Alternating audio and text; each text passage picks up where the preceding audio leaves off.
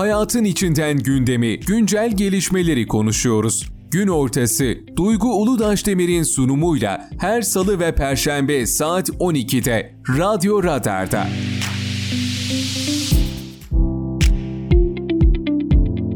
Duygu Uludaş Demir'in sunumuyla Gün ortası başlıyor. Radyo Radar dinleyicileri herkese merhabalar sevgili izleyenler. Gün ortası programıyla karşınızdayız. Ben Duygu Uludaş Demir. Ee, sevgili izleyenler bugün Kayseri deprem raporunu konuşacağız ve alınması gereken önlemleri değerlendireceğiz. Kimlerle? Şehir Plancıları Odası Kayseri Şube, Şube Başkanı Tamer Cinel. Hoş geldiniz Tamer Bey. Merhabalar, hoş programımıza. bulduk. İnşaat Mühendisleri Odası Kayseri temsilcisi Murat Yıldız. Murat Bey hoş geldiniz. Hoş bulduk. Teşekkür Nasılsınız ederiz. Murat Bey? Teşekkür ederiz. İyi olmaya çalışıyoruz. Evet. Tüm Kayseri nasılsa biz de aynı durumdayız. Allah iyilik Aynı versin. İnşallah hep stresle birlikte yaşıyoruz. atlatacağız İnşallah. e, bu süreci diyoruz. Tamer Bey siz nasılsınız? Teşekkür ederiz. Biz de yani her vatandaşımız nasılsa biz de öyleyiz. Ee, çok yorucu bir süreç. Ee, üzgünüz tabii yani ülkemiz adına çok üzgünüz. Ee, inşallah atlatacağız diyelim yani bu günleri bir daha görmeyelim diyelim. Ne diyelim? Yoksa e, hani bu günleri görmeyelim derken depremi e, yaşayacağız. Bu ülke olarak bir deprem ülkesiyiz o kesin. E, mutlaka olacak. Ama şiddeti şu olur, bu olur. Onu kimsenin bilme şansı, hangi günde olduğunu bilme şansı yok. Ama e, biz tedbirlerimizi alarak dirençli kentlerde yaşamak için elimizden geleni, mesleğimizin bize söylediğini e, bir şekilde vatandaşlarımızla da paylaşmak istedik. E, inşallah e, yararlı bir şey yapmış oluruz. İnşallah. Tamer Bey şimdi AFAD'ın da sitesinde yayınladığı Kayseri deprem raporu Evet. ile alakalı neler söylersiniz? 17 odanın birleşerek çıkardığı bir rapor var ortada. Evet. Bir gerçek var. Evet. Ee, bilim insanlarının ortaya koyduğu bir rapor var. Bu raporla Evet. alakalı neler söylersiniz? Ee, orada e, depremin şiddeti, yüksekliği ne olur raporda? Bununla alakalı bilgi verir misiniz? Vereyim tabii. Ben öncelikle e, Kayseri Radar dinleyicilerine e, ve size bize bu imkanı sağladığınız için e, çünkü bu konuda e, bilimsel anlamda e, insanların okur yazarlığının artması çok önemli. E, dolayısıyla e, bize bu imkanı sunduğunuz için size teşekkür ederim. Biz teşekkür ediyoruz konumuza. Ee, r- raporla ilgili de şunu söylemek isterim. Biz TMOP çatısı altında yani Türkiye Mühendis Mimarlar Odaları Birliği çatısı altındaki tüm meslek kuruluşlarının e, kendi illerinde oluşturmuş olduğu il koordinasyon kurulları dediğimiz e, ayda bir toplanıp e, o ille ilgili e, mesleki alanımıza ilgilendiren konularda neler yapılabileceği konusunda e, tartışmalarda bulunuruz, e, istişarelerde bulunuruz ve bunlarla ilgili ne yapılacağı konusunda bir yol haritası belirleriz. İKK'da e, deprem gündem olunca e, biz ne yapabiliriz'i yine oturup tartıştık. E, bir rapor hazırlayalım. Kayseri'deki deprem e, gerçeğiyle ilgili e, bizim meslek alanlarımız neler söylüyor bunları bir rapora dökelim ve şehrimizin yöneticilerine, halkımıza, vatandaşlarımıza e, bilimin Kayseri için ne söylediğini bir rapor halinde sunalım istedik. Makine Mühendisleri Odası'nın İl Koordinasyon Kurulu Başkanlığında e, Jeoloji Mühendisleri Odası, Jeofizik Mühendisleri Odası, İnşaat Mühendisleri Odası, Mimarlar Odası, Şehir Plancıları Odası, 14 tane bizde bulunan e, mesleki oda, Harita Mühendisleri Odası yine e, TUMOP çatısı altında ve e, deprem sonrasında yaşanabilecek olumsuzluklara katkı koyacaklarını düşündüğümüz Akademik Odalar Birliği dediğimiz o odalardan da Tabip Odası ve e, Eczacılar Odası ile Veterinerler Odası'nın bu, bu rapora katkılarını istedik. Bir toplantıyla e, yaklaşık bir ay süren bir toplantı süreci sonunda herkes kendi mesleği gereği e, deprem konusunda e, bilimsel olarak neleri halkımıza yansıtmak gerektiği konusunda katkı koydu. Ee, biz de bunu bir rapor halinde yöneticilerimize ilettik. Şimdi e, sizin sorduğunuz soruya giriş yapayım. Ee, bizim burada e, kimsenin kişisel, bireysel, mesleki bilgisi yok. Buradakilerin tamamı bir kaynağa dayalı olarak verilmiş bir şeydir. Bilimsel bir rapor. Tabii. Yani kaynağı mesela bir kısmında AFAD'ın 2021 yılında hazırlamış olduğu Kayseri ili için hazırlamış olduğu rapor. Kimi jeolojik etütlerle ilgili e, İstanbul Üniversitesi'nin yapmış olduğu çalışmalar, kimi e, yine e, üniversitelerimizde hocalarımızın kişisel ilgisiyle yayınlamış olduğu yayınlardan, kaynaklardan faydalanarak e, bunları da kaynak olarak belirterek e, bu raporu hazırlamaya çalıştık. Şimdi e, halkımız tarafından yaygınca yanlış bilinen bir takım şeyleri bu raporla doğrusunu anlamaları için yazmaya çalıştık. Mesela e, Naci Hocam e, çok da takip edilen Naci Görür Hocam Görür evet. e, Kayseri'de 8 şiddetinde deprem e, olur e, yani olmuştur daha önceden deyince tabii herkes bir panik e, haline aldı. Tekrarı yeniden yaşanır Sanki diye. olur mu filan diye. Şimdi bir kere o konuya bir açıklık getiren bir rapordur bu. Bir tanesi e, bu tarihsel dönem dediğimiz dönemde yaşanmış bir deprem. Yani Richter ölçeğiyle ölçüm yapılmayan bir dönem. Dolayısıyla bizim şimdi o dönemle bu dönemde Richter arasında hani bunları karşılaştıran tablolar koyduk. Yani oradaki 8 şiddetine karşılık burada ne geliyor? Hem AFAD'ın raporuyla hem de o ölçümlemeyle ölçüşen, e, örtüşen şey şu. Kayseri'de 6 ile 6-9 arasında bir deprem olmuş daha önceden. Bugünkü Richter ölçeğiyle. Yani bunu gözün bir kenarına koyduk. Ve Kayseri e, evet Güneydoğu Anadolu fay hattı veya m, bir fay zonu üzerinde değil. Ama Ecemiş fayı var oradan gelmiş. Evet. Buradan yine Adana'ya kadar uzanan e, bu Ecemiş fayının e, etkileri dönem dönem bu şekilde depremler yaratmış. Ve nitekim e, ben direkt konum olmamasına rağmen bunları anlatmak zorundayım. Bu raporun anlaşılması için hocalarımızın e, işte jeofizik mühendisi odası temsilcisi arkadaşımızın anlattığı şey yani çok büyük iki kütlenin oynaması sonucu böyle bir deprem yaşadı ülke. Ve yani 7 metre atımlı ülke coğrafyasında 7 metre atımlı bir e, güç kayması söz konusu. Dolayısıyla bu tabii diğerlerine de bir takım etkiler yaratıyor. Bunları ortaya koymaya çalışıyoruz. Yoksa kısa dönem içerisinde son 30 yıl içinde herhalde Kayseri'de bu tür bir sallanma falan olmadı. Kısa dönem tabii bunlar. Evet. Çünkü yine Naci Hoca'nın veya Ahmet Ercan Hoca'nın lafı yani dünya 3 milyon yıldır deprem yaşıyor. Evet maalesef. Ve yani dünya döndükçe 3 milyon yıl daha dönerse 3 milyon yıl daha deprem olacak. Olmama şansı yok. Yani şöyle düşünün. e, e, depremin e, öldürdüğünü söylemek e, yanlış olur. Depremde deprem oldu da ben öldüm diyen e, veya ölüyorum diyen kimse yok. E, depremin sonucunda yapılaşmanın yanlış olması veya ona uygun yapılaşmanın yapılmaması nedeniyle ölümler oluyor ve bu bir afete dönüyor. Evet depremler öldürmüyor ama inşaatlar... Böyle, böyle böyle bir gerçeklik varsa biz ne yapmalıyızı sonuç kısmında da raporumuzda belirtmeye çalıştık. Şimdilik Ama benim bir parantez açacağım. Tabii Şimdi tabii. geçmişte 6.9 şiddeti ve 6 şiddeti arasında bir deprem e, Yaşandı. Kayseri'de yaşanmış. Bunu şöyle söyleyebiliyor muyuz?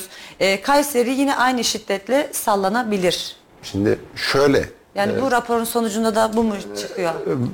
ben Naci Hoca'dan e, duyduğumu söyleyeyim. Yani bir, bir yerde yaşanabilmiş en yüksek depremin e, o olduğunu varsayarsanız bunu bir barem olarak e, koymak zorundayız. Yani o gün o dönemde belki 6 yaşandı, belki 6-9 yaşandı. Bilemiyoruz tarihsel ölçüm ne olduğu için.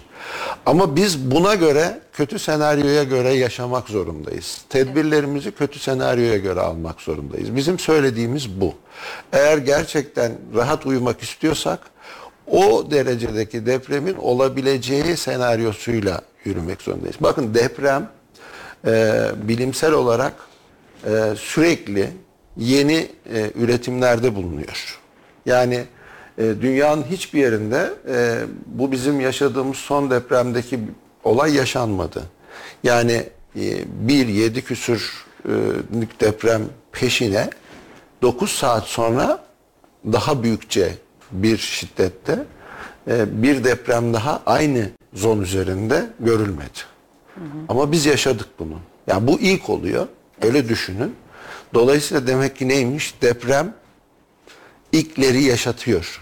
Evet. Biz ona göre en kötü senaryoyu gözümüzün önüne alıp ona göre dirençli kentler yapmak zorundayız. Buna yönelik de yapmamız gerekenler nedir? Onu sonuç rapor kısmında e, halkımızla da yöneticilerimizle de paylaştık.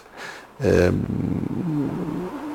inşallah e, bilimin ışığına uyarız. İnşallah. E, daha rahat günler yaşamak için onun gereklerini yerine getirmeye çalışırız. Evet. Peki bu Kahramanmaraş merkezli yaşanan depremde e, depremden sonrasında Kayseri'de arka arkaya depremler oldu. Murat Bey e, size sorayım bunu da. Bunun e, sebebi ne? Yani Kayseri'de ne oldu, ne yaşandı? Herkes bunu soruyor.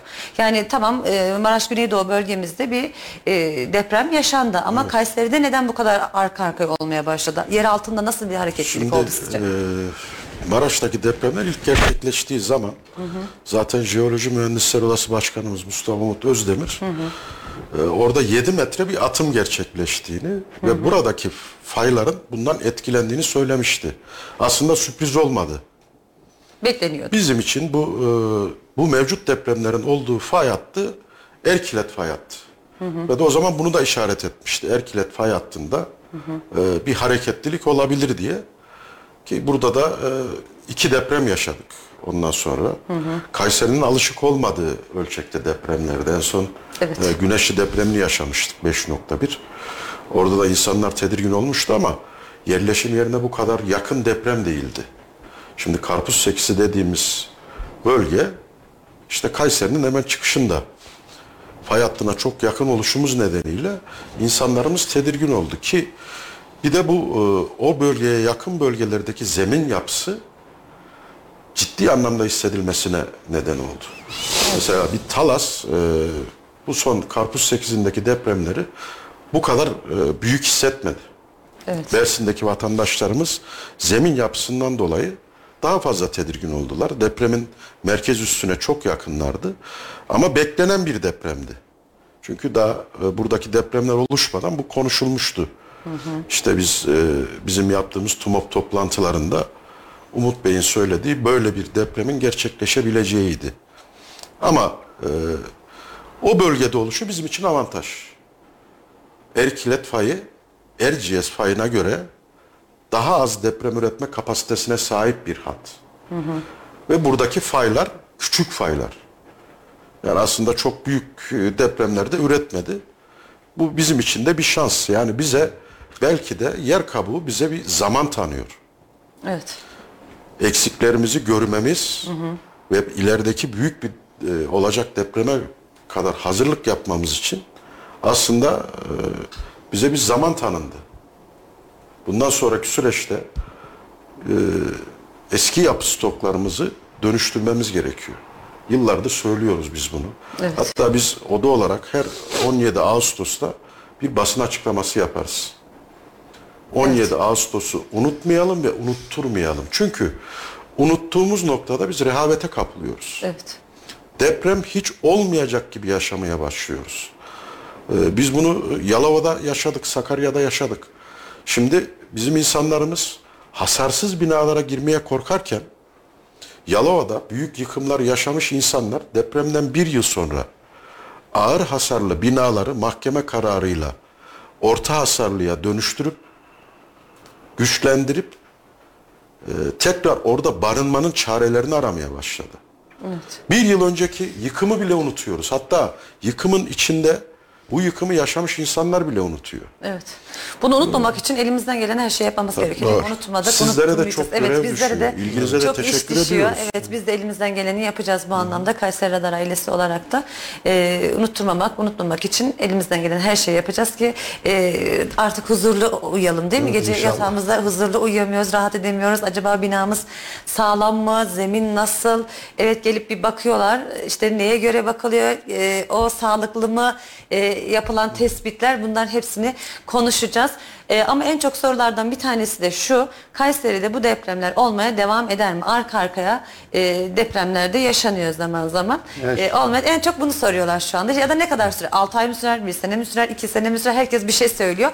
Bununla beraber de ayın işte 14, 15, 16'sı ya da işte belirli tarihler veriliyor. En çok konuşulan, gündemde olan konulardan bir tanesi de bu. E, bunların gerçekliği nedir? Bir daha tekrar edebilir miyim ben bu konuyu? Tabii ki. Ee, tüm Türkiye'de depremler olacak. Evet. Ama bugün, ama yarın, ama öbür gün, ama bir yıl sonra, ama beş yıl sonra, ama on yıl sonra depremin olacağını biliyoruz. Bu bir kenarda dursun. Bunun olacağını biliyoruz. Olacak. Evet.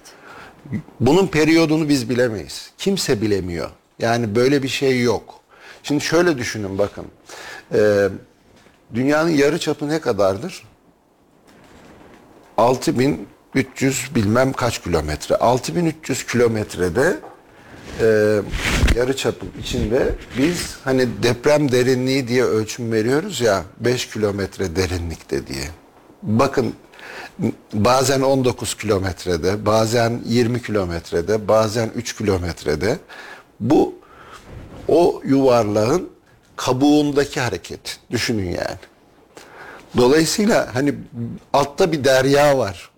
6300 daha var altta. Biz altıdaki hareketlerden etkileniyoruz. Dolayısıyla hani e, bu şu gün olacak diyen yalan söylüyor. Evet. O Bunlara kesin. itibar etmeyelim değil Tabii. mi? Bunlara itibar etmeyelim. Kesinlikle. Çünkü yani birisi... birisi arabada yatanlar oldu, çadırda yatanlar oldu. Kayseri Yok. bayağı tedirgindi. kim diyorsa yani bunu bilimsel bir gerçekle söyleme şansı yok. Yani şu anda bizim bildiğimiz, duyduğumuz bilimsel e, anlamda e, ancak 10 saniye öncesine kadar gelinebildi. 11 değil yani. Evet. Ölçümlemelerle filan hani geliyor diyebileceğimiz. O da bizim için herhangi bir güvenlik şeridi yaratmıyor süre olarak. Dolayısıyla şu gün olacak eğer öyle bir meziyeti olan bir arkadaş varsa hani sosyal medyadan takipçi toplamak yerine e, bunu paraya tahvil edebilir. Yani ben kendi adıma söylüyorum bütün servetimi verebilirim böyle bir deprem öncesi bana söylerse. Yani dolayısıyla hani bunların hepsi e, çok affedersiniz soytarılık başka bir şey değil. Yani ne adına yapıyorsa yapsın. Hiç sorun değil yani. Bunu ister astrolog olarak yapsın, ister din adamı olarak yapsın. Ne yaparsa yapsın soytarılık. Başka bir şey değil. Dolayısıyla halkımızın bunlara itibar etmemesi gerekiyor. Şu gün deprem olacak diyenlere itibar etmemesi gerekiyor. Evet, şimdi görüyoruz. Hani Belsin'de e, işte refüjlerde çadırlar filan Evet. var. Şimdi biz vatandaşımıza şunu tavsiye ediyoruz. Eğer e, oturduğumuz konuta Çevre Şehircilik Müdürlüğü'nden bir ekip geldi ve taşıyıcı sistemle ilgili burada bir sorun yoktur. Hasarsızdır diye bir rapor tuttuysa bunu siz zaten E-Devlet'ten de görebiliyorsunuz hemen yükleniyor. E, vatandaşlarımız e, 6 Şubat'tan önce nasıl oturuyorlarsa o şekilde oturabilirler evlerinde. Çadırda yatmaya göre. Bir durum yok diyorsunuz. Hayır, korkmalarını gerektirir bir durum yok dediğim ev şu anda herhangi bir zarar görmemişse bu bundan sonra oluşabilecek bu büyüklükteki depremlere de dayanabilir demektir. Yani bu statik yapısına bakıyorlar. Tabii Murat Hocam konusuna girmek istemem ama yani size birisi sağlam diye bir rapor veriyorsa o bizimki. Ben kendi evim için de aynı şeyi yaptım. Sağlam raporu var. Ben gidip şimdi evimde oturuyorum. Yani gidip de e, refüjde e, karbon monoksit çekmeye e, hiç kimsenin şeyi yok. E, e, ne zorunluluğu var ne de e, o çocukları travmadan kurtarmak zorundayız. Yani evinde yaşamalı insanlar. Ha tabii biz şimdi duyarlılığı çok yüksek bir toplum şeklinde yaşıyoruz. Nedir? İşte en ufak bir sarsıntıda acaba deprem mi oluyor? İşte aman ne oluyor? Ee, bana mı öyle geldi? Herkesin bu ara konuştuğu bu.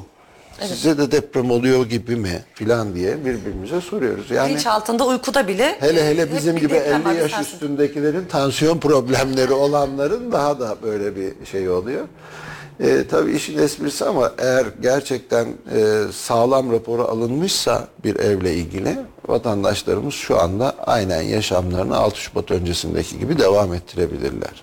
Bizim bu raporumuzda bahsettiğimiz önlemler kısmında yöneticilerimizin bu kentin direncini arttıracak, dirençli kent haline getirecek insanların huzurla yaşayabilecekleri bir kent haline gelmesi için yapabilecekleri şeylerle ilgili teknik anlamdaki önerilerimizi sunduk. Yani bu nedir?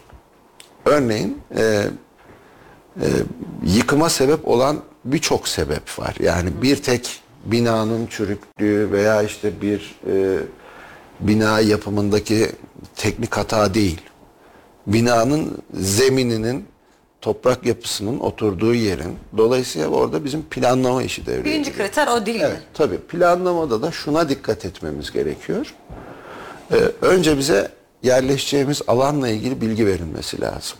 Demin söylediğim şey yani bir e, röntgen çekilecek yeraltı ile ilgili bir sondaj yapacağız sondajlı. Şimdi bunu 99'a kadar genelde e, imara esas jeolojik etütler yapılırdı. O da e, üst ölçek jeolojik yapı ile ilgili elde edilmiş verilerden alanda gözlem olarak gezilir elde edilen veriler. 99 depreminden sonra e, demin Murat Bey'in bahsettiği o Sakarya Havzası'nda filan e, çok ciddi e, yan yatmalar filan olunca e, jeolojik etüt yönetmeliğinde de bir değişiklik yaptılar. Yani e, bir yer imara açılacaksa e, bu alanın e, jeolojik ve jeoteknik etüt raporu dediler. Yani orada bir sondaj işi giriyor işin içine yerin altındaki durumla ilgili.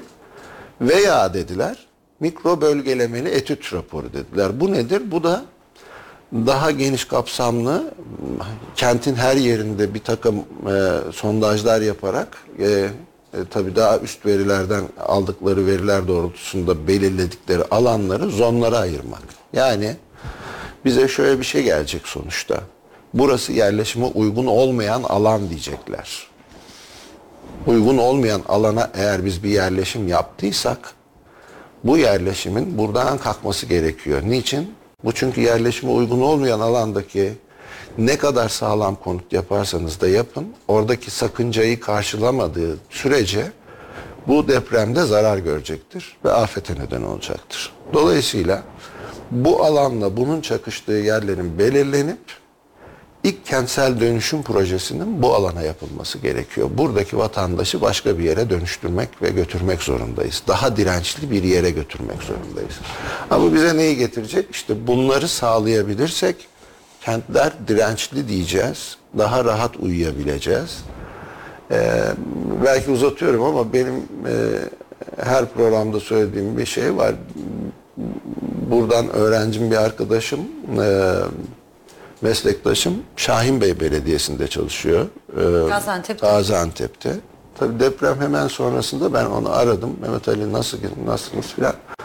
Valla hocam biz iyiyiz ama hani çok büyük bir deprem yaşadık. Çok çocuklar çok korktular falan filan. Evet. Dedim Şahin Bey'de durum nedir? Hani yıkım çok mu filan?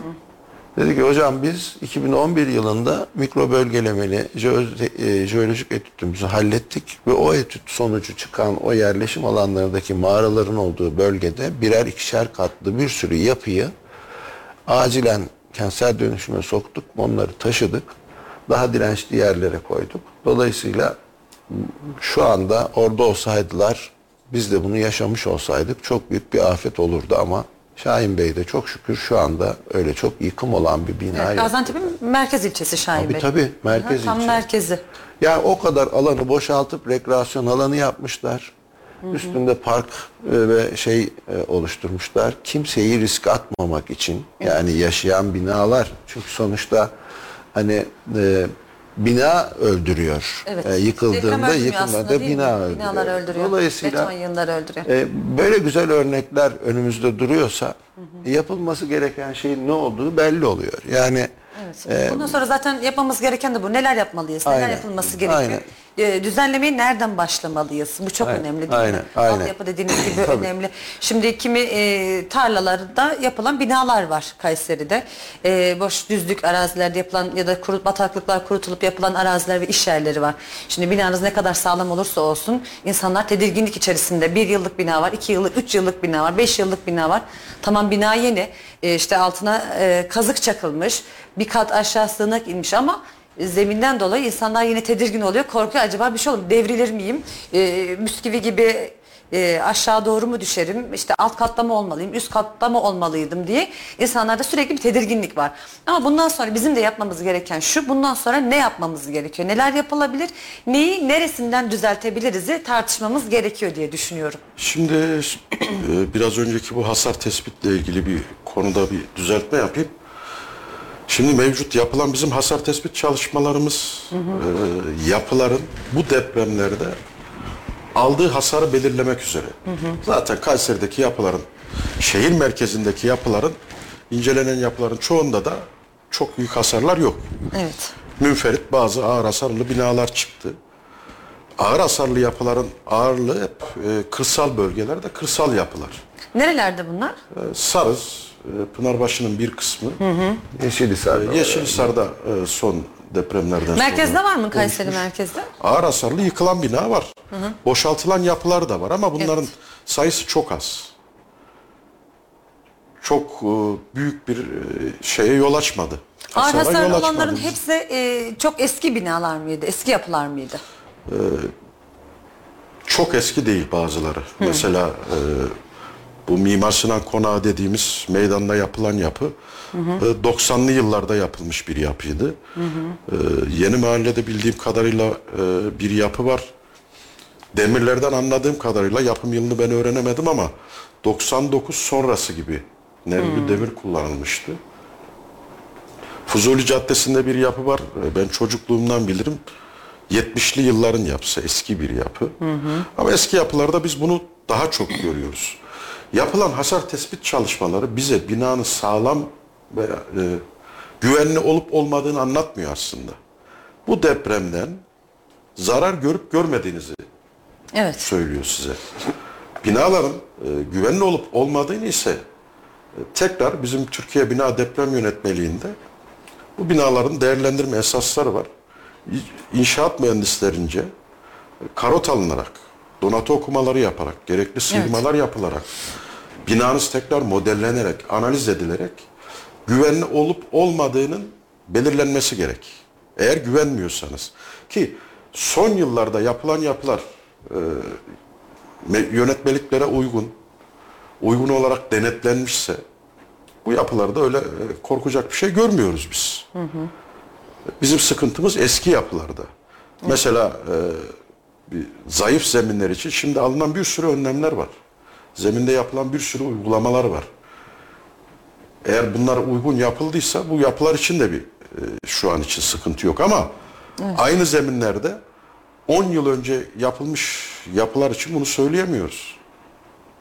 Veya yüksek yapılarla ilgili çok korku var. Yani yönetmeliklere uygun yapılan hiçbir yapı yüksek olduğu için yıkılmayacak. Yani bu bilimsel bir gerçek artık. İnsanlar e, sallantıyı daha fazla hissettiği için tedirgin oldular ama bir yapı sırf sadece yüksek olduğu için yıkılmaz. O konuda biraz e, rahat olunabilir. Evet Murat Bey size bir sorumuz gelmiş. Merhabalar Radyo Radar ailesi ben Yavuz Selim'den Murat. Ben Yavuz Selim'den Murat hocama bir sorum olacak. Yavuz Selim mahallesindeki binalar dayanıklı mı? Kaya üzerinde olduğunu söylüyorlar. Neler söylersiniz diye sormuşlar. Yavuz Selim Hiçbir e, binaya. nasıl? Şimdi e, zemin yapısı güzel bir bölge. E, kayalık bir zemin. Ama biz hiçbir yapı için yapı incelenmeden sağlam veya değil diyemeyiz. Her yapının kendine özgü özellikleri var. Evet. Taşıyıcı sistem tasarımı e, çok farklı olabilir. E, kullanılan malzemede problem olabilir. E, işçilik hatalar, basit işçilik hataları bizim binalarımızda ağır hasara yol açıyor. Evet. Yani belki e, bir işçinin bir gününü harcayarak düzeltebileceği şeyleri inşaat aşamasında yapmaması o binanın en ufak bir depremde ağır hasar almasına yol açabiliyor. Belki yani bunları tespit etmeden olacak.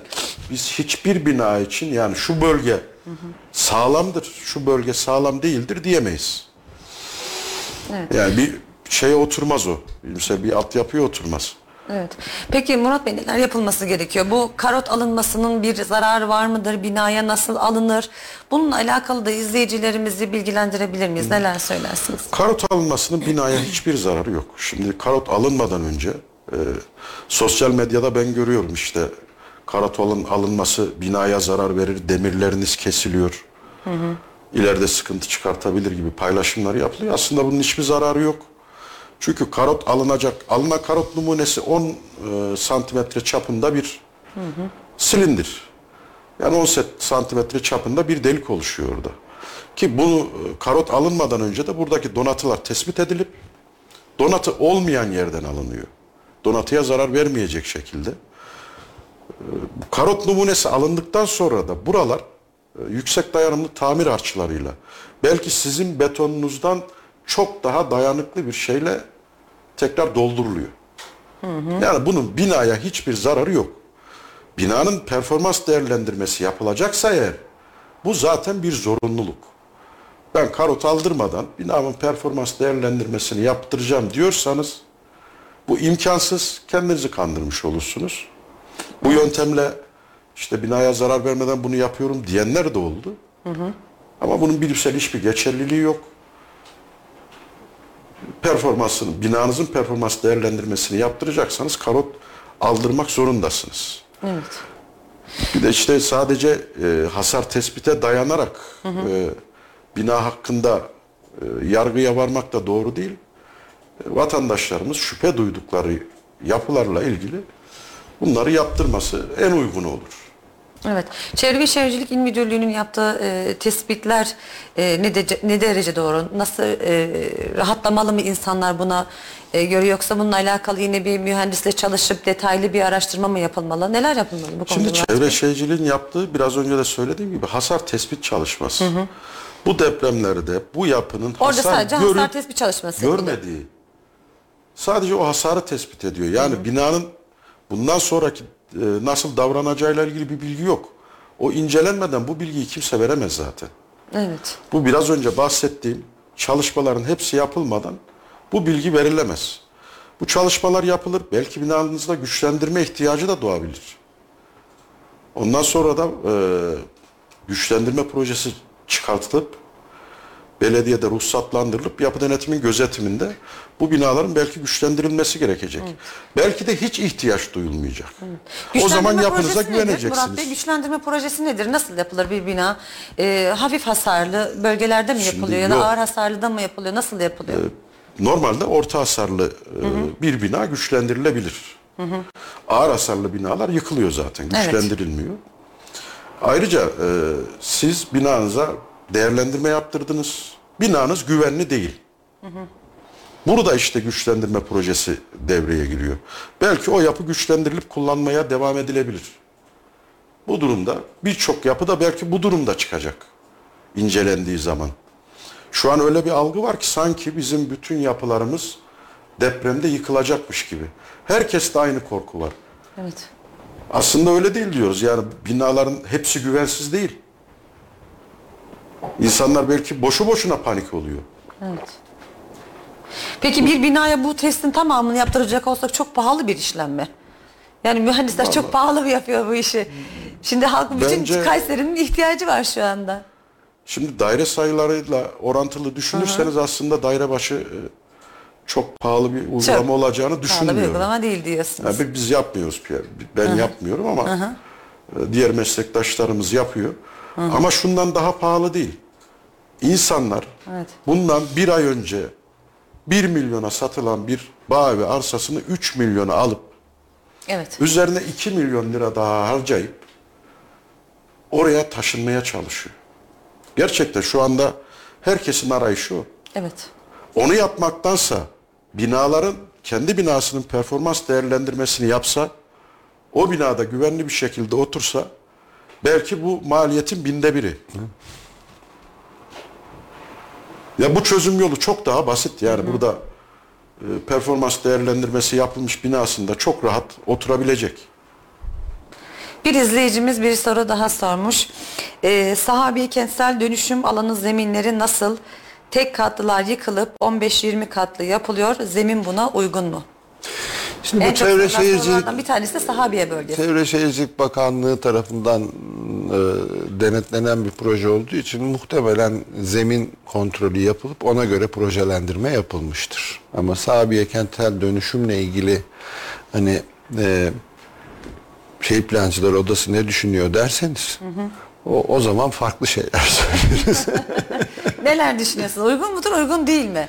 Yani Şimdi, insanları buradan e, Duygu Hanım, buradan söylememiz Zemin Öyle. demiyor Tamer. Ben ben ben dönüşüm projesi ya bu.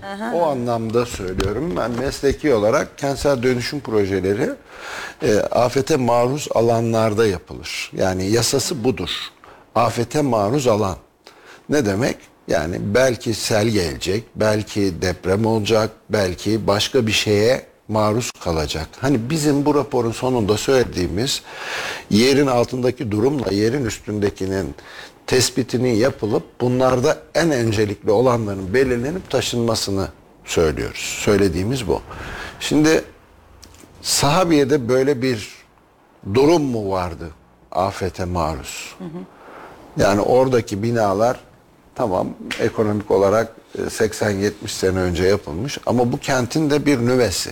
Yani kentin ilk kuruluş aşamasında ilk e, yerleşim yerlerinin oluştuğu şeydir. Yani biz e, eğer zemine uygunsa bu tür yerlerin o kentin kimliğine yaptığı katkıdan dolayı yani tıpkı Avrupa'da yapıldığı gibi Old City dedikleri eski şehri korumak, yeni şehir alanlarını veya taşınacak olan e, barınma ihtiyaçlarını giderebilecek toplu konut alanlarını başka yerde yapmayı yeğliyoruz. E, bunun çok mantıksal açıklamaları var. Örneğin burada yapmış olduğunuz o kadar bina, e, diyelim bir binaydı ya da şöyle diyeyim bir birim konut vardı vatandaşın bunu vatandaşa vereceğim diye bir birim yaptınız bir birim belediyeye bir birim de e, müteahhite ayırdınız mı burada bire karşılık üç gibi bir rakam çıkıyor. E, bu şunu getirecek burada bir araç kullanılırken üç araç kullanılmaya başlanacak. Bin araçken üç bin araç. 10 bin araçken 30 bin araç.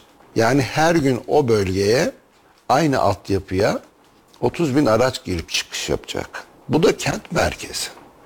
Yani kent merkezindeki trafiği veya ulaşımı çözmek için e, başka çözümlemeler, kent merkezine giriş olmayan, trafik girişi olmayan çözümlemeler yaparken biz buraya trafik yükü getiriyoruz.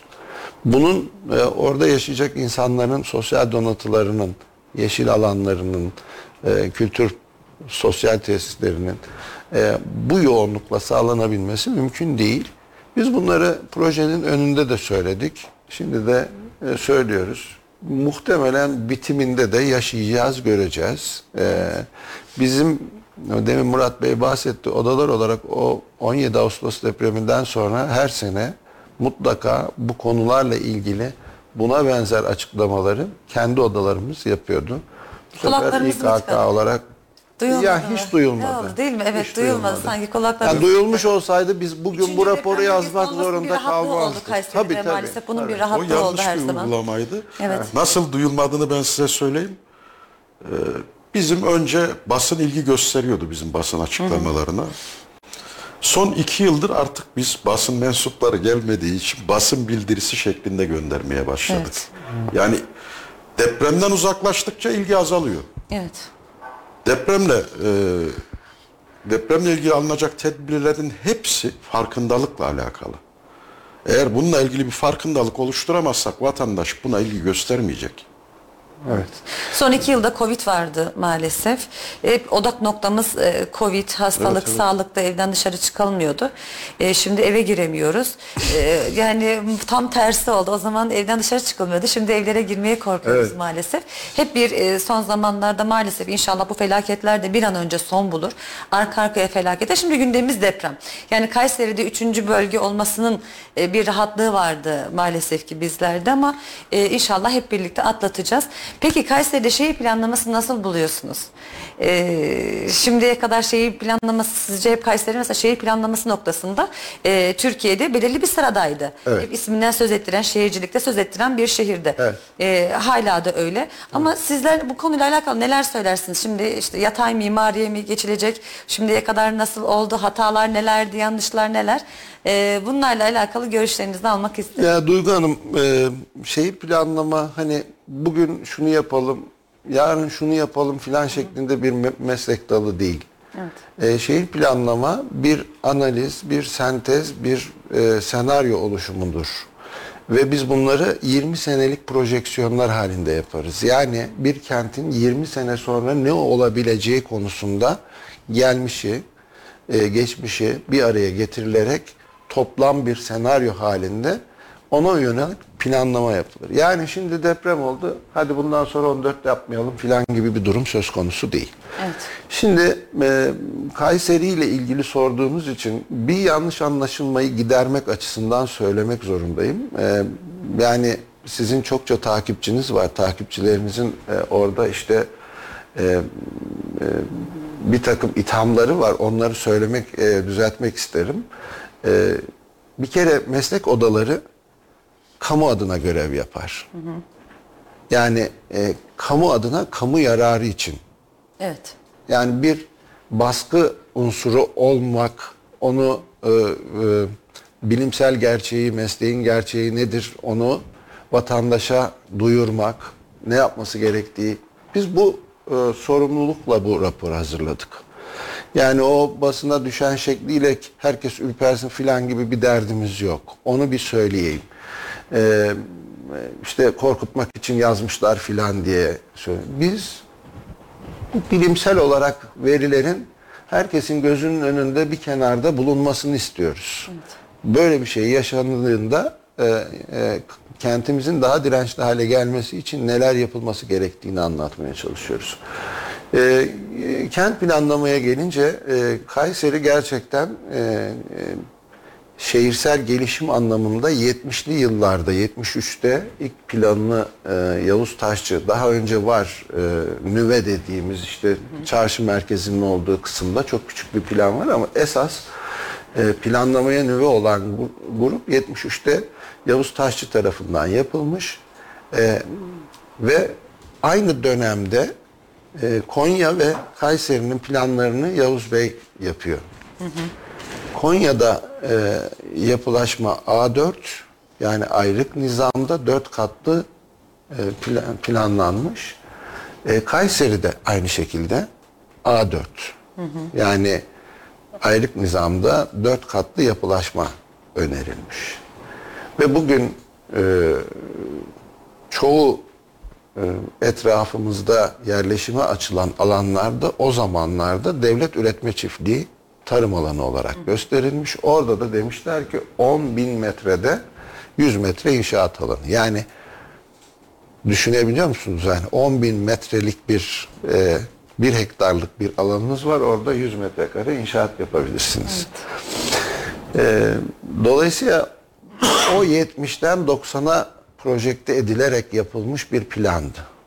Yani 70 yılında, 73 yılında yapıldığında 95 yılında kent bu şekilde bu kadar büyür şeklindeydi. Sonra 86'da gelişim görüşülünce, bakılınca hani de- demişler ki bu kent 94'e kadar bu planla yaşayamayacak. Buna bir ilave, revizyon plan yapmamız lazım. Ama ana nüve yine öyle. Şimdi bakın e, e, Kayseri dört katlı mı? Konya dört katlı mı? Konya dört katlı. Biliyoruz. Orada bir dirayet sergilenmiş. O dört katlılar yapılmış. Bizim dört katlılarımız işte e, şimdi kentsel dönüşüme uğrayan bölgede.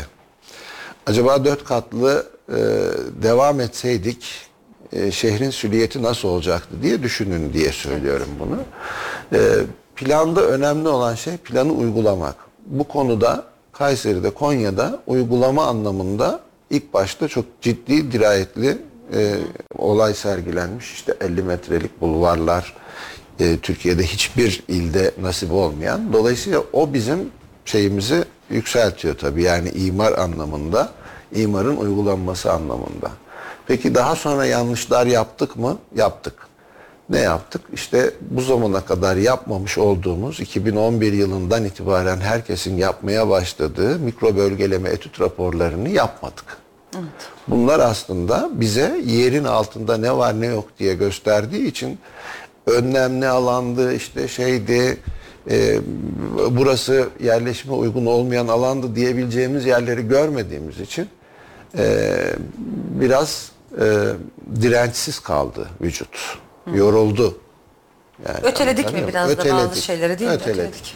Dolayısıyla şimdi buradan söylemek istediğimiz şey bir an evvel yerleşim alanlarının, yerleşime açılacak alanların yer altındaki durumunun ne olduğunu bize gösteren bu mikro bölgeleme ve makro bölgeleme etüt raporlarına e, sahip olmamız gerekiyor ve çok hızlı bir şekilde de aynı dönem içerisinde bu yaşadığımız depremlerde etkilenmiş veya etkilenmemiş veya daha önceden daha uygun yapılmış yapılmamış. Murat hocamın söylediği 2010 sonrasındaki yapılarda yapı denetimi çok sıkıydı.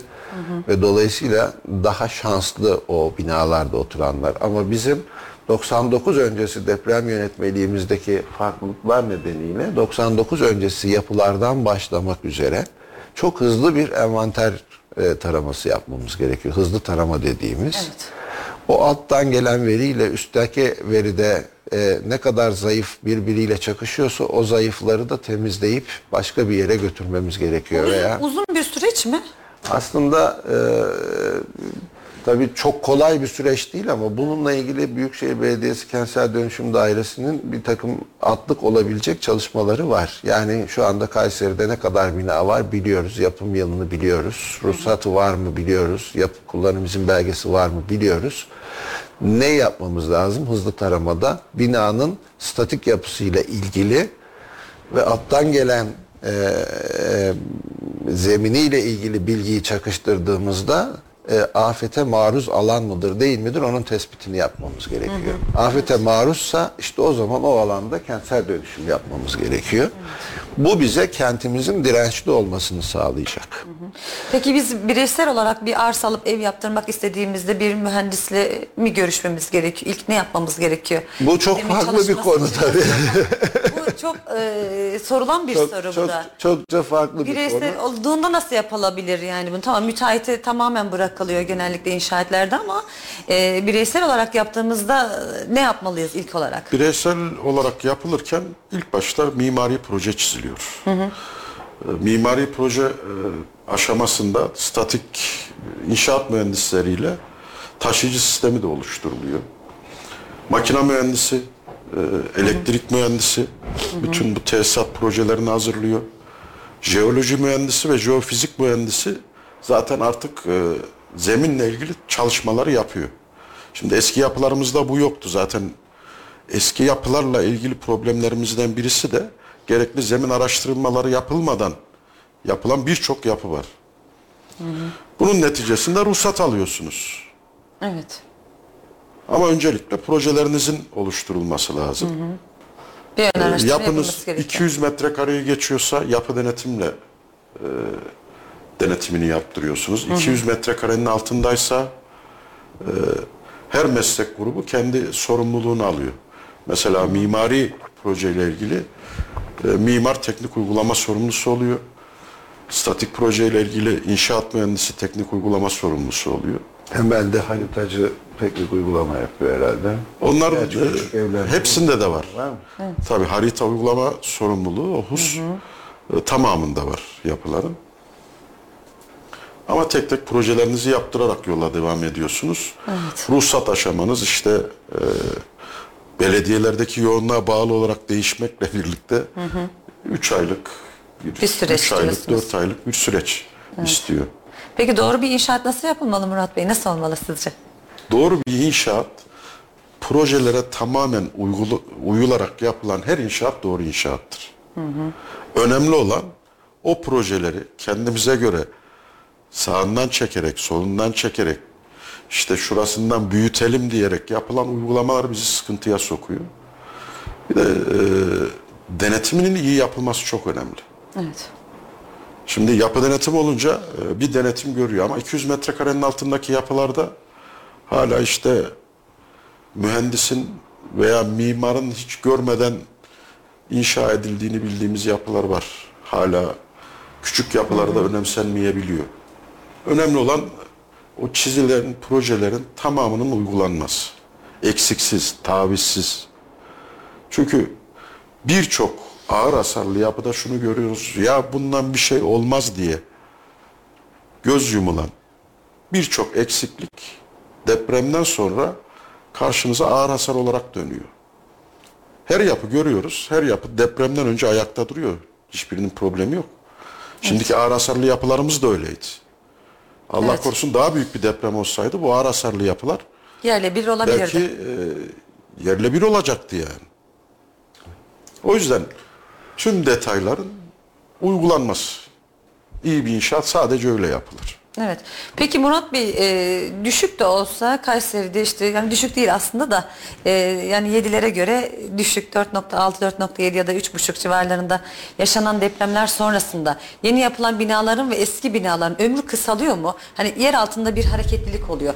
Binalarımız e, bu durumdan zarar görüyor mu sizce? Yok eğer çatlaklar oluşmadıysa yapıda bunun yapıya herhangi bir zararı yok zaten. Bizim Bunlara duvar çatlağı da dahil mi? Yok. Taşıyıcı sistemde kolon ve kirişlerinizde bir çatlak yoksa o binayla ilgili herhangi bir problem yoktur. Depremden önce neyse depremden sonra da aynı şekilde davranacaktır bu yapı. Bir dahaki depremde de aynı şekilde davranacak. Ama çatlaklar oluştuysa işte onunla ilgili tedbirler alınması gerekiyor. Ne gibi tedbirler alınması gerekiyor? İşte güçlendirme dedim ya biraz önce. Çatlaklar güçlendirme de çok önemli diyorsunuz. e, Güçlendirme yapılması gerek. Bu uzun bir süreç mi güçlendirme? Güçlendirme zor bir çalışma tabii ki. Kolay değil. Şimdi İnsanlar bunu da çok merak ediyor. Bunu da çok soruyorlar bize. Güçlendirme hani nasıl olacak? Çok pahalı bir işlem mi? Nasıl yapacağız? Bina yeniden yapmak gibi bir şey mi? Yıkıp yeniden mi yapalım? Daha mı az masrafı olur gibi düşünenler bile var. Bazı durumlarda o e, daha ekonomik olabilir. İşte evet bunu soruyorlar Çünkü, çok. O yüzden e, üzerine duruyorum. çok iyi bir yerinde bir yapınız vardır. Zaten oranın bir arsa değeri vardır. Oraya e, yeniden yapmak için harcayacağınız para sonuçta yeni bir bina olduktan sonra size kat kat fazla dönebilir. Ama çok fazla e, zahmetli olmayacak bir güçlendirme de son- sizin can güvenliğinizi sağlayacaktır. Yıkıp yeniden yapmaya da gerek kalmayabilir. Ama güçlendirme öyle basit işte ben evimde oturayım. İşte e, duvarıma zarar gelmesin, kolonuma zarar gelmesin diyebileceğiniz bir çalışma değil. Yani bu projelerden sonra ortaya çıkacak. Yıkılıp yeniden yapılması belki daha mantıklı olabilir. Bazı yapılar için bu olabilir. Hani Bazı, çalışma belki değilse. bazılarında hiç güçlendirme ihtiyacı bile çıkmayacak diyorum ya. Yani insanlar her yapıdan tedirgin. Evet her Bunların- yapıdan tedirgin. Tabii birçoğunda güçlendirme ihtiyacı çıkmayacak bile belki de. Yani 99 öncesinde deprem yönetmeliği farklı olduğu için e, o zaman kullanılan malzeme ona uygun olarak yapılmıştı. Belki de e, yani daha hassas davranan müteahhitler de olmuştur. Ama İşte bunun yanı sıra güvenilmediği tabii, için biraz da yani bu bunun tedirginlikler var işin açığı. Yani e, benim müteahhitim iyi tamam bina çok güzel rahat ama ama aması var. Yani acaba diyorsunuz çünkü Kahramanmaraş'ta yaşanan depremi ve müteahhitlerin yaptığı inşaatları sizler de gördünüz. Muhtemelen oraya da gittiniz mi bilmiyorum ama orada inşaatlerin, betonların, demirlerin durumu içler acısıydı gerçekten. Malzeme zafiyetleri genelde e, 99 öncesi dediğimiz yapılarda var. Aslında 99'dan önce bizim yönetmeliğimiz çok farklı değil. 1975 yönetmeliğine uygun yapılan binalarda da e, Sakarya depreminde falan yaşandı. Hasar oluşmayan binalar var. Ama 99'dan sonra farkındalık artıyor her şeyden önce. O depremi gördükten sonra, sonra. müteahhitler de, mühendisler de e, çok korkunç şeylerin olabileceğini görüyorlar. Biraz önce dediniz ya işte burası 3. derece diye çok önemsenmiyordu diye. Evet. İstanbul, o Kocaeli depremi olana kadar İstanbul çok önemsemiyordu depremi. Oradaki müteahhitler önemsemiyordu. Evet. En büyük zafiyetlerde o dönemdeki e, Tamer abinin dediği gibi malzeme zafiyetleri çok fazla olabiliyor. 99'dan sonra artık hazır betona geçilmesiyle beraber bu malzeme zafiyetleri yok denecek kadar az. Azaldı. Ama eskiden işte elle dökülüyordu bu betonlar. Evet. Yani projede tasarladığınız betonun dayanımının çok daha azı azı beton dayanımına sahip yapılar vardı ki şeyde görüyoruz. e, Maraş'ta görüyoruz. Karot numunesi alıyorlar içinden deniz kabuğu çıkıyor. Evet. Yani- Öyle de bir durum var. Kayseri için bile e, geçenlerde bir inşaat mühendisi daha önce müteahhitlik yapmış bir abimizle konuşuyorduk. Normalde betonun içindeki agrega e, çakıl olmak zorundadır en azından eski dönem için. Şimdi kırma taş daha ebatlı, daha kolay ama o dönemde bazı müteahhitlerin ince kum dediğimiz şimdi yıl, Mix AVM'nin olduğu bölgeler önceden kum ocağıydı. Aslında oradaki kumu inşaatta sadece duvarda ve sıvada kullanabilirsiniz. Ama bunlarla yapılan inşaatlardan bahsediyor. Betonarme betonunda bu kumların kullanıldığını söylüyor ki zaten siz hiçbir şekilde o malzemeyle beton dayanımını sağlayamazsınız. Sağlıklı Hayatta yapı yapma kalmak şansı mümkün zor. değil. Yani işte bunların e, tespit edilmesi lazım şehirde. Evet. Bu e, yeni yapılarda özellikle çok katlı yapılarda, çok daireli yapılarda bu e, performans değerlendirmesi dediğimiz işlemi yaptırmak daha kolay. Çünkü vatandaşlar e, gerçekten e, hatır sayılır paralar vererek bu konutları alıyorlar Evet. Kafaları rahat etmesi için bunu yaptırabilir. Ama bazı yapıları da var ki artık e, eski yapı insanlar çok ilgi göstermiyor. Böyle e, burada artık bir yol haritası çizerek yerel yönetimlerle, meslek odalarıyla bir şekilde Tamer abinin biraz önce bahsettiği gibi hızlı tarama sistemiyle bu yapıların taranıp bizim yapı stoğumuzdan çıkması gerekiyor artık. Evet. Bunun da tek çaresi riskli alanların kentsel dönüşümü. Gelişim değil sadece. Şu an şehirde yapılan kentsel dönüşümler kentsel dönüşüm ve gelişim proje alanlarıyla yürüyor daha çok. Evet. Biz artık riskli alanları dönüştürmeliyiz. Riskli yapıları. Mesela Talas dönüşüyor. Ama Talas, Talas'ta riskli alanlar oluşarak dönüşmüyor. Talas'ta artık arsa üretilemediği için ve ciddi de bir talep var. Evet. Vatandaşlar e, müteahhitle anlaşıp kendi binasını dönüştürebiliyor. Bunu yapamadığımız noktada da artık ya merkezi idarenin ya yerel yönetimlerin bir şekilde devreye girmesi lazım. Kesinlikle. Evet. Bundan sonra Kayseri dönüşecekmiş gibi geliyor bize. Yeniden dönüşecekmiş gibi. E, tabii. Zaten bir dönüşüm vardı ama yeniden inşallah yatay artık- mimariye doğru dönüşür diyoruz. Peki Kayseri raporuyla alakalı e, önlemler noktasında neler söylersiniz Tamer Bey? Eklemek istediğiniz var mı raporda? Valla E, atladığımız, eksik kalan programımızda yavaş yavaş toparlayalım. Tabii. Ee, yani özellikle bu jeofizik e, çalışmalarının çok acil e, olarak başlanılıp bir yerin altındaki durumla ilgili makro ve mikro bölgeleme etüt raporunu bir daha bir daha söylüyoruz. Yani bunları özellikle söylüyoruz. E, çünkü depremin e, afete dönüşmesinin en büyük nedenlerinden bir. Bu, bunu örnekle vermek isterim bakın. E, iki deprem Maraş il sınırları içinde oldu. Evet. Ama en büyük etkiyi Hatay'da gördük. Evet. Yani e, bunu şunun için anlatıyorum. Bizde tamam olmayacak, altıdan yukarı deprem olmayacak desek bile bizim çok yakınımızda e, bu depremleri yaşamış iller var, yaşayabilecek iller var. Dolayısıyla hani Türkiye'de şurası güvenli, buraya gideyim filan diyebileceğimiz bir yer yok. Yaşadığımız yeri iyileştirmek zorundayız. Yani orayı dirençli hale getirmek zorundayız. Dolayısıyla dirençli kent yaratmanın yolu e, yerin altındaki zeminin bu deprem olayından ne kadar etkileneceğini tespit etmekle başlıyor. Öncelikli işimiz e, makro ve mikro bölgeleme etüt raporlarının elde edilmesi. E, bir de e, aynı dönemde özellikle 99 öncesi yapılmış yapılar ve imar affı e, dan faydalanmış yapılardan başlamak üzere. Çünkü onların herhangi bir denetimi yoktu. Denetimsiz yapılardı. E, bir yapı envanteri oluşturmamız buradan da e, sağlamlığı tartışılır e, yapıların öncelikli olarak detaylı incelemesini yapılıp yer altından gelen verilerle birlikte bunun artık plana yansıması gerekiyor. Üst ölçekte de planda o gerekli değişiklikleri e, öncelikle işte bunun adı deprem master planı olur, afet master planı olur, kentsel dönüşüm master planı olur. O verilerin toplanıp öncelikli kentsel dönüşüm yapacağımız alanların belirlenip o kentin içinden onları çürüğün yapısını çıkarmak gibi düşünün. Ee, çıkarıp etkiyi azaltacak, kentin direncini arttıracak bir yol izlememiz gerekiyor. Ee, bunu da e, mümkün olan en kısa sürede bitirmemiz gerekiyor. Yani eğer e, neyse oldu geçti bitti filan şekline girersek e, bu, bu kent için en büyük yapacağımız en büyük şey e, zarar bu olur. E, bunu hiç bekletmeden bir an önce hayata geçirmemiz gerekiyor.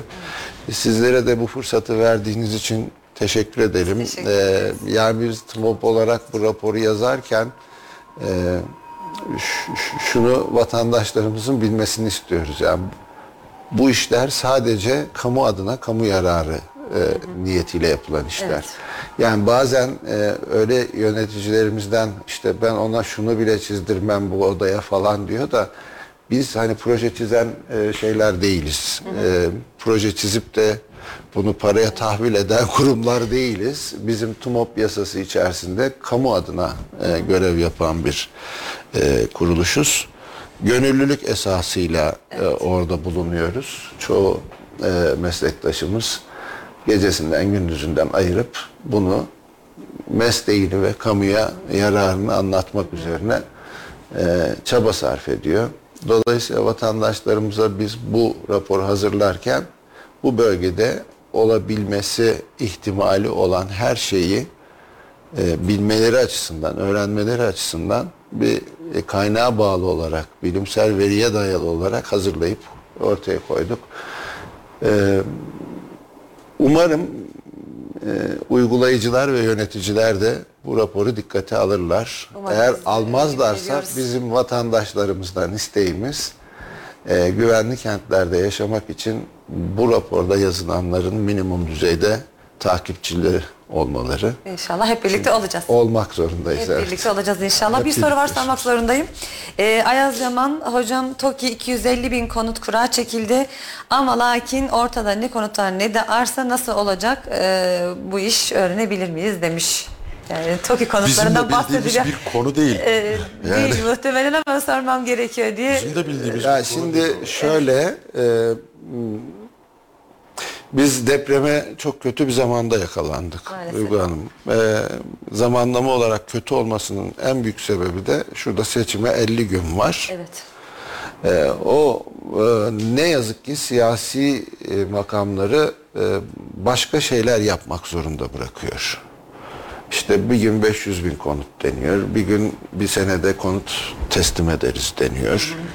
Ee, öbürleri geliyor, biz de yaparız bir senede, ne 6 ayda bitiririz filan diyor. Evet. Yani biz siyasi bakamayız olaya, bunların hepsi ütopya. Ya Bunlar yapılsa bile bir faydası olmayacak. Bakın bugün Adıyaman'dan bir drone göz şey gelmiş. Yani bildiğiniz ekinin üzerinde temeller var. Yani ekin yeşermiş şeyin içerisinde temel atıyoruz. Yani e, bir şeyleri yapma çabası doğru yapma çabası değil. Yani insanlar iki türlü. İyi niyetliler, kötü niyetliler. Kötü niyetleri ayırıyorum. Ama iyi niyetliler de becerikli ve beceriksizler diye ikiye ayrılıyor. Bunu unutmayalım. Yani bizim bir şeyleri yapacağız çabasıyla hızlı ve kötü sonuçlar verecek uygulamalara başlamamız yine aynı şeyleri yaşamamıza sebep olacak. Burada da yapılacak olan aynı şey. Yani bakın e, o kadar çok e, sıkıntı yaşıyoruz, o kadar çok günler tekrarlamaya başladı ki 17 Ağustos'tu, bilmem 11 Şubat'tı, 5 Şubat'tı, Van'dı, bilmem işte ülkenin her gününde bir afet yaşamaya başladık. Yani bunların sebebini araştırdığınızda bilime uymayan yöntemlerle iş yapmak. E şimdi siz bilimi devre dışı bırakarak Yani bakın şehir planlama diye bir meslek dalı var. Haritacılık diye bir meslek dalı var. Harita mühendisliği diye. E şimdi yeni çıkan kararnamede e, 18 yapılır, askıya çıkmaz. ilan süreci yok. E, Efendim şeyi yok. Yani tamam bir acil durum söz konusu ama bunlar hani yasal hakkı vatandaşın. Siz vatandaşın yerine el koyacaksınız. Ee, yani zaten kaybetmiş. Bütün her şeyini kaybetmiş. Akrabalarını, şeyini, mülkiyetini kaybetmiş. Ee, şimdi plan yapılıyor. Kim yapıyor bilmiyoruz. İçinde plancı yok. E yani e, bir milletvekili arkadaş oturup şuraya Maraş taşıyorum, şuraya aşağı Maraş'ı taşıyorum filan diyor. Yani böyle böyle bir planlama olabilir mi? O zaman biz niye okuduk? Ya da niye okuyor bu çocuklar? Yani bizim e, en az 15 bin meslektaşımız dışarıda işsiz bekliyorken e, bir milletvekili böyle bir planlama yapabiliyorsa e, yani kötü dönem dememin sebebi bu. Şimdiye kadar da milletvekilleri yapmadı mı bu planlamaları değil mi? O bölgede. Yani- milletvekilleri, belediye başkanları. Şöyle Zaten diyeyim, ortada bi- bi- bilim- öyle öyle doğmuş bir gibi. çocuk var zaten. Bil- Daha niye zorla, bi- bi- zorluyoruz bi- değil mi? Bilime dayalı yapmadıkları kesin. Evet. Yapanlar çünkü diyor ki Japonya'da, Şili'de aman deprem olursa evden çıkmayın diyor. Evet evden çıkmayın onlar üst ya da üst katlara tırmanın. Çünkü nasıl olsa evimiz e, Sağlam. güvenli diyor. Aynen, yani evet. e, bilime uygun iş yaparsan öyle rahat oluyorsun. Yani e, dolayısıyla e, kötü bir zamanlamada o Tokici arkadaşın e, cevabını veremiyorum, bir şey diyemiyorum. E, hani bir vaatler e, kopu e, her iki taraftan, her yerden e, vaat kopuyor. E, Şimdi e, barınma gerçekten insanlar için büyük sorun. Evet. Yani evet ama güvenli barınma alanları e, çok daha önemli. Üstelik güvenli barınma alanlarında bir şehir hayatı yaşamak o daha farklı bir şey.